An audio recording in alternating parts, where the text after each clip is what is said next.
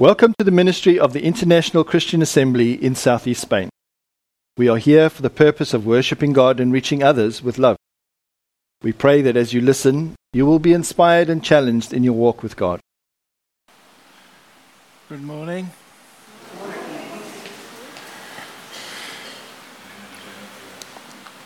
Well, I've got a message for you today entitled War of the Worlds. Nothing to do with H.G. Wells, I assure you, or that film that was made in the 1950s based on the book. Rather, 2 Corinthians 10. For though we live in the world, we do not wage war as the world does. I'm going to keep it quite simple for you this morning. As I read this passage at home, I asked myself a series of questions, and basically I'm just going to have those questions on screen and try to answer them as best I can. My answers will not be exhaustive, but hopefully they will be enlightening. So before we get into it, let's just pray. Lord, as we look into your word today, may it be encouraging to us, may it be uplifting to us, and may we remember at all times that in this war that we are engaged in, we are on the winning side.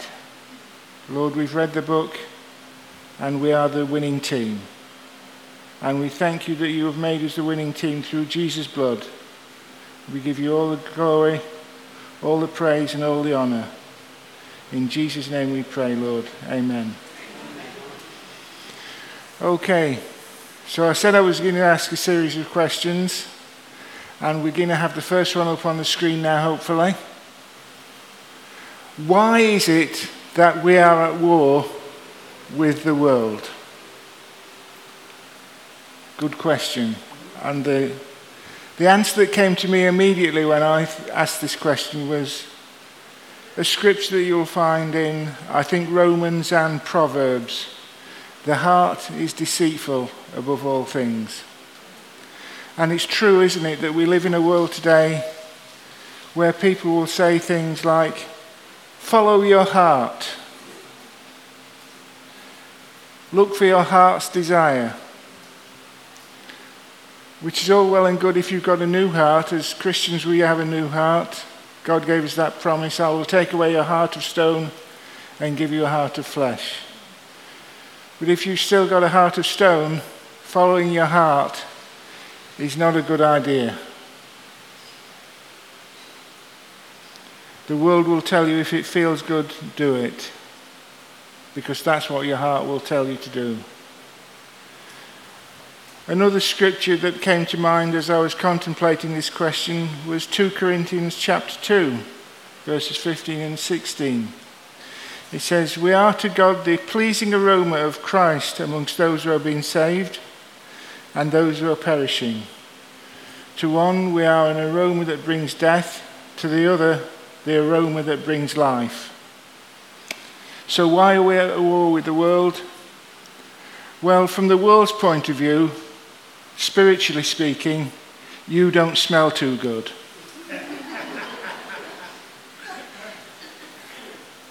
The message of the gospel is essentially you are a sinner in need of salvation. The good news of the gospel is that we have that salvation through the blood of Jesus. Sadly, people who are in the world will hear the first part and write us off as being judgmental, and they'll never get round to actually listening to the second part. So we are at war with the world. My second question is this: how are we at war with the world? How does this war manifest itself? And perhaps at the lowest level, it manifests itself by people wanting to avoid us. Many of you probably, if you were Christians during your working life, you'll have found that you weren't invited to all the social events. People didn't want to know what you'd been up to at the weekend. People just wanted to ignore you. Some of you have maybe got families who want to ignore you. They don't invite you over to England, and they don't want to come if you invite them over to Spain. So that is a low level effect of being at war with the world. We can be people who are ignored. Some will want to go further and try to silence us. And silence can take many forms. It can be intimidation. It can be threats. We've probably all heard and read stories about the cancel culture, about people who hold a Christian worldview being barred from speaking in certain colleges and at certain events. People will sometimes misuse the law to try and silence Christians. If you follow politics over in the United States, you're probably well aware of the arguments about the First Amendment and the separation of church and state. And I'm not very good on history, but I'm sure I'll get a nod if I'm saying it right. That amendment was originally introduced because churches in Europe were controlled by the state. And the Founding Fathers in America wanted the state and church to be separate, so that people could join any church they want to, of any denomination. Unfortunately, over the years, it's become twisted. It's not about separation of church and state, it's about the separation of people who don't want to be involved in church. I shouldn't have to listen to Christian messages if I don't want to. That's how it's been interpreted. So we have this dilemma that you can no longer pray in schools in America unless it's an independent Christian school. In Britain, we have a slightly different tack on it. There are places in England, and I believe in Scotland now as well, where it's forbidden to have protests outside abortion clinics. Not only is it forbidden to have protests outside of abortion clinics, you cannot pray outside an abortion clinic. Someone even tried to introduce rules to say that you can't pray silently outside an abortion clinic. How are you going to enforce that? I don't know. But they're trying to do it. There's a video that I've seen on YouTube, and maybe one or two of you have as well, about a guy who decided to challenge that regulation. He's a man in a wheelchair, and he went to a park which happened to be across the road from an abortion clinic. And he got out of his wheelchair, knelt, lifted his hands to the sky, and prayed the Lord's Prayer. He was dragged off by a policeman. The whole thing's on film. You can see it on YouTube if you search for it. People will try to silence us. We also have to deal with false allegations and misuse of science. I'm going to say a bit more about the misuse of science later on, so I shan't say too much about that. But people will say things that are false, like religion is the cause of all the wars in the world today. Anybody ever heard that one? Of course, it's not true. If you look at the last century and the massacres that happened in various places, most of them were caused by atheistic regimes. People will say churches, they're only after you for your money. Well, of course, we do need money. We all need money. But that's not why we're here. And people will throw all kinds of falsehoods at us. Richard Dawkins, who I'm sure you've heard of, wrote a book called The God Delusion, which was an attempt to ridicule Christians, to make out that we are deluded. I have to say I've read one or two bits of it. I couldn't bring myself to read the entire book. And there's pretty dodgy science, poor philosophy, and very poor theology. And I think that if anyone's deluded, it's probably him, to be honest. But what are the weapons of our warfare? That's our third question. What are the weapons of our warfare? And I want to say, first and foremost, the biggest weapon we've got is prayer. Simply turning up before God and saying, this is the situation, Lord, take it. I was reading recently the story of Hezekiah. Some of you may be familiar with it. It's in 2 Kings chapter 19 and in Isaiah 37. I think it also appears in Chronicles as well. I'm not sure about that one. And the city was surrounded. And his enemy sent him a very poisoned pen letter that he had read to the people of the city. He said, nobody else has been able to defeat us. You won't be able to defeat us. There's no use trusting in God. Just come out and save your lives. He said a lot more things that I won't repeat in church as well. But Hezekiah simply took the letter. He went to the house of God. He put the letter on the altar and prayed, God, I don't know how to deal with this situation. Just take it from us. Problem is, very often when we face problems, we'll go to the Lord like this, Lord, here's the problem. Please take it from me.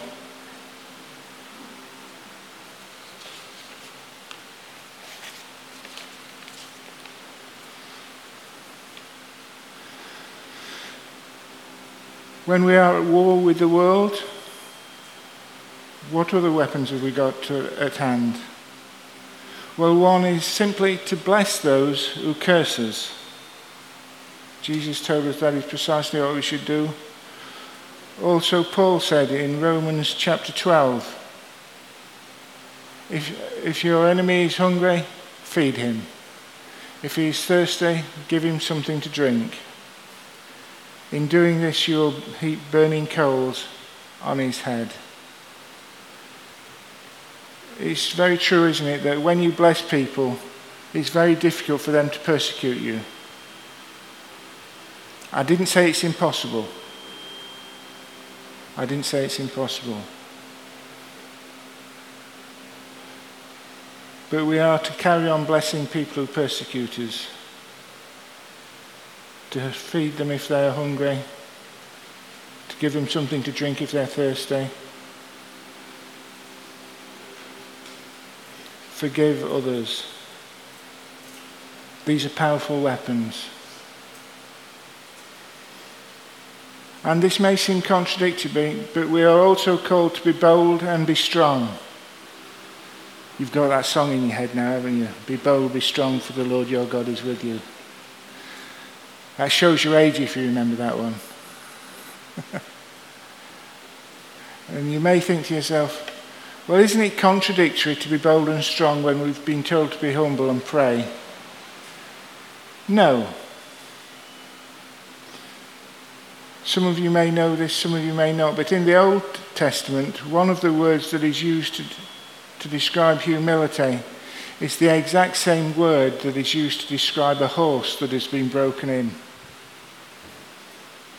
Think about that for a moment. Humility is the same as a horse that has been broken in.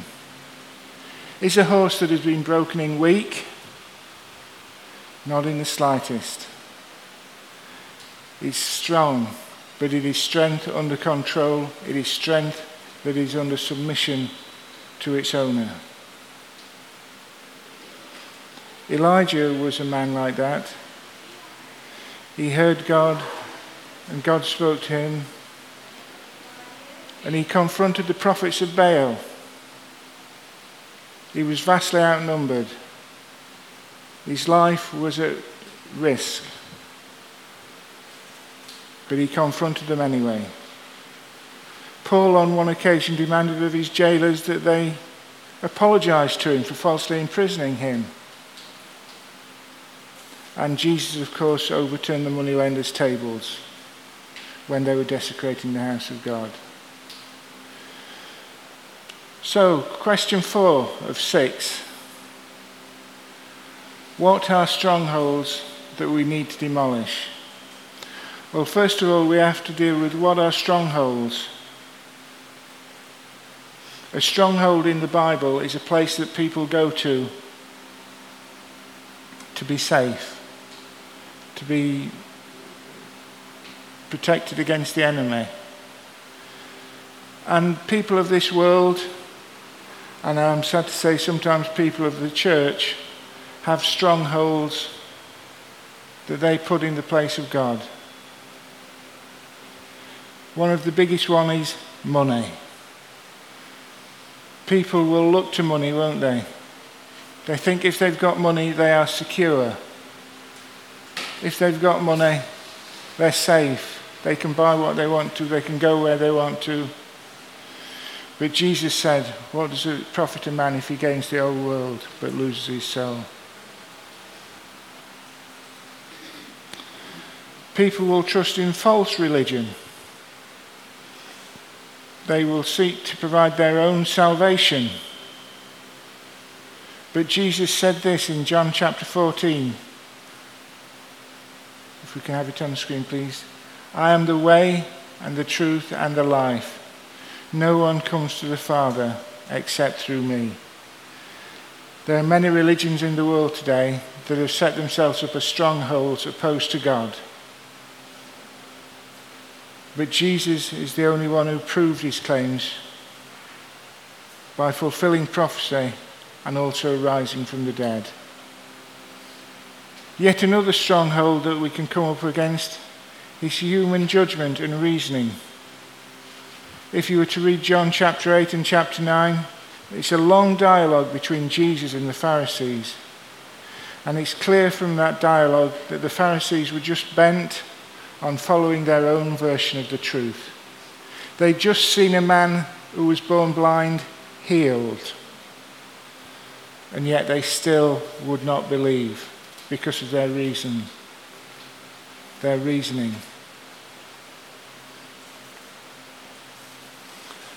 Another stronghold, and one that is, I have to say, less of a stronghold these days than it used to be, is trust in governments and worldly systems.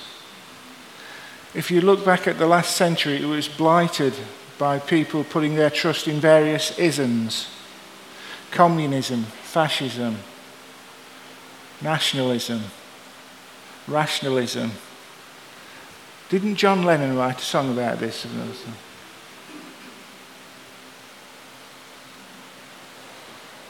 But people these days are less inclined to trust governments and worldly systems following the banking crash of 2008 and the disruption of COVID.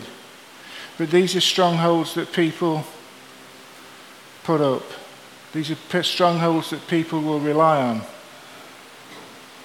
And it is our responsibility as Christians to say, your stronghold should be God.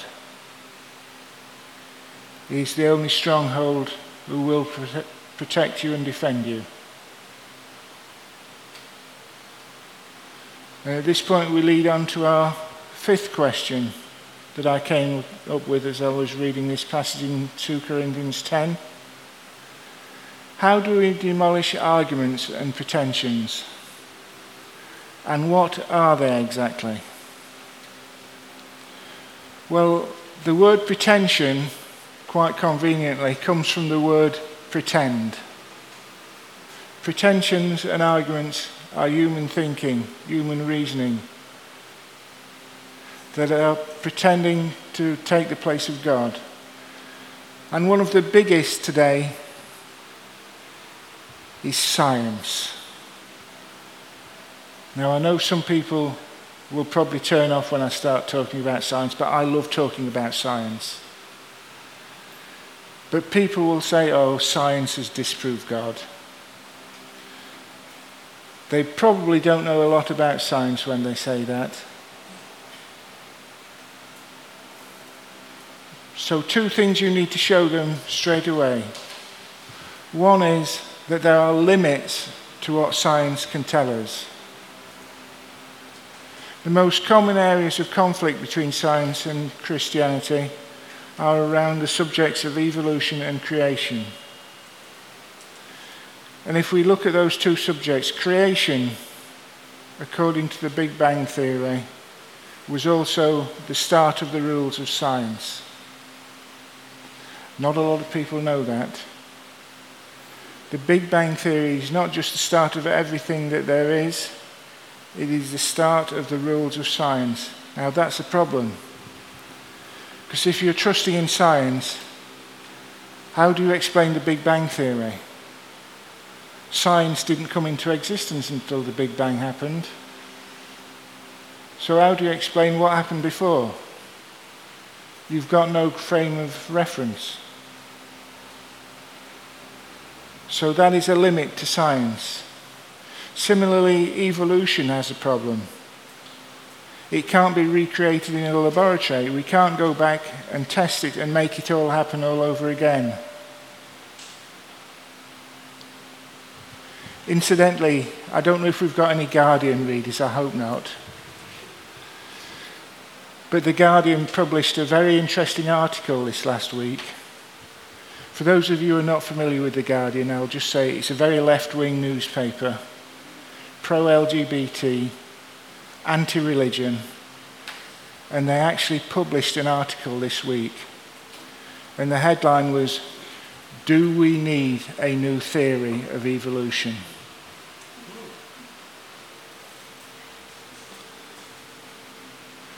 It was all about the fact that many scientists are now starting to realize that there are flaws and problems with evolution.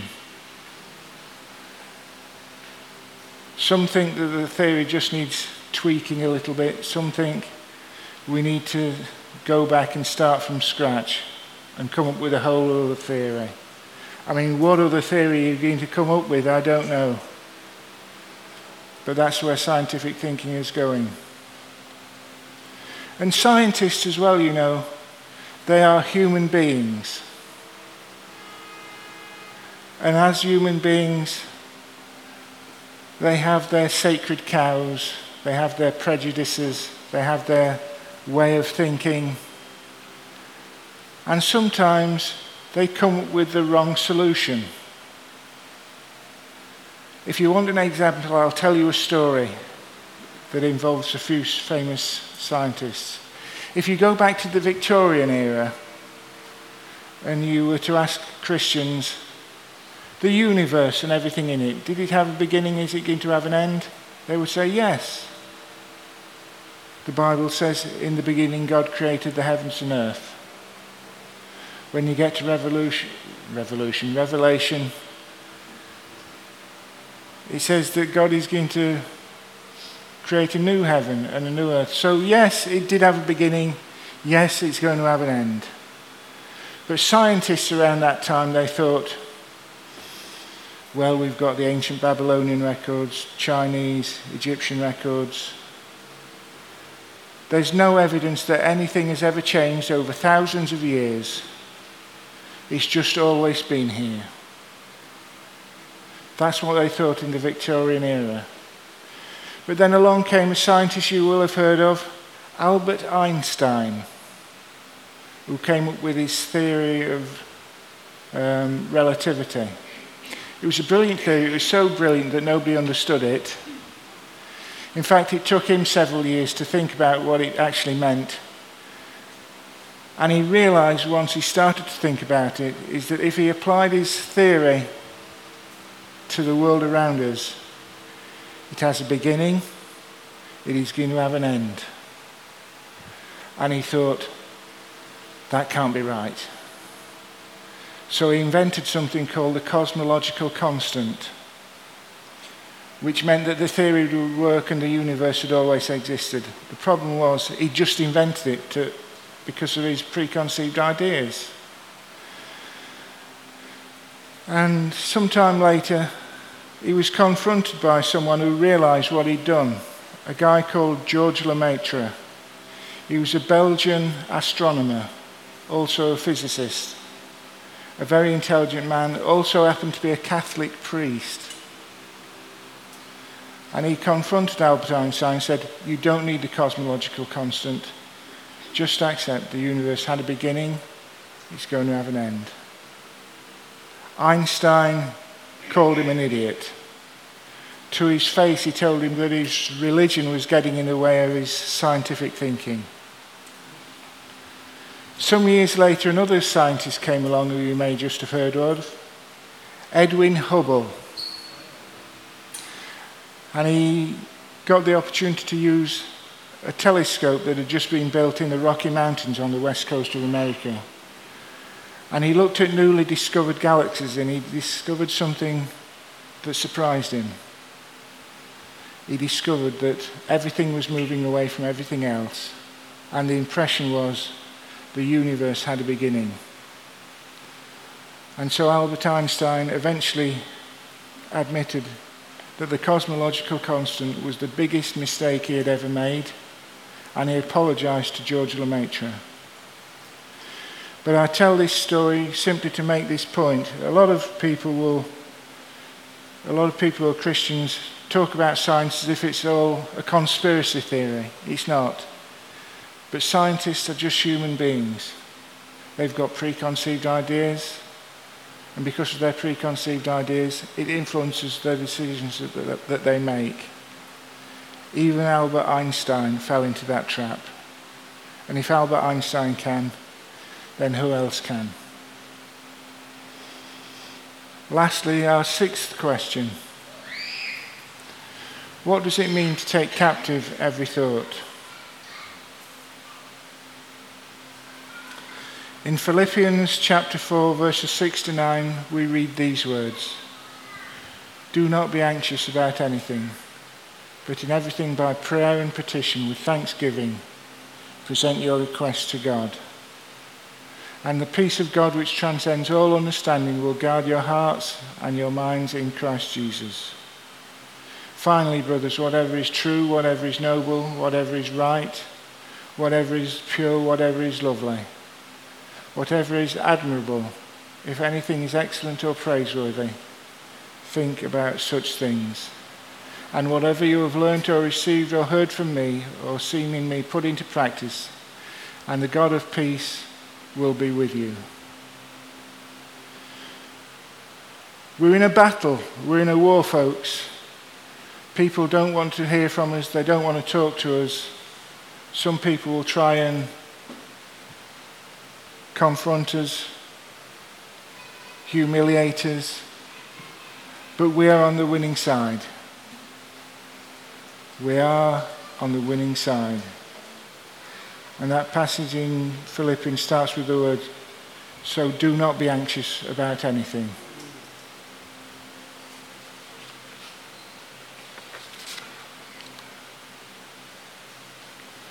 Romans 2 says something very similar. If we can have it up on screen. Do not conform any longer to the pattern of this world, but be transformed by the renewing of your mind.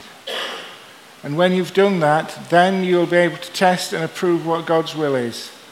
His good, pleasing, and perfect will. We're in a battle. It's hard. And as with all wars, sometimes we lose the odd skirmish or two. But we're not going to lose the entire war. We simply have to be careful not to be conformed to the pattern of this world. We have to be careful to put our thoughts, our problems before God. And having done all that, we can then take seriously the Great Commission. And you probably know it, but I'll read it to you anyway. Matthew 28.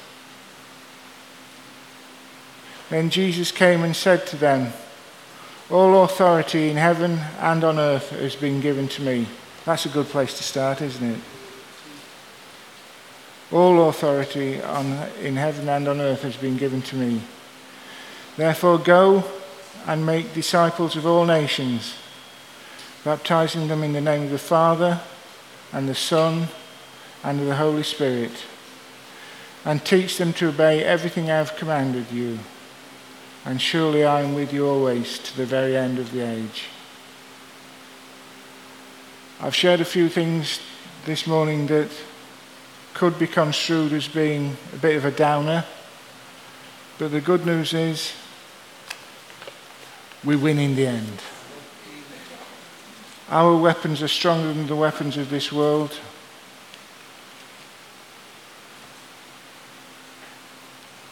And whether we see victory in this lifetime or have to wait till the next, we will see it. So let's just pray, and then the worship team are going to come back and sing one last song.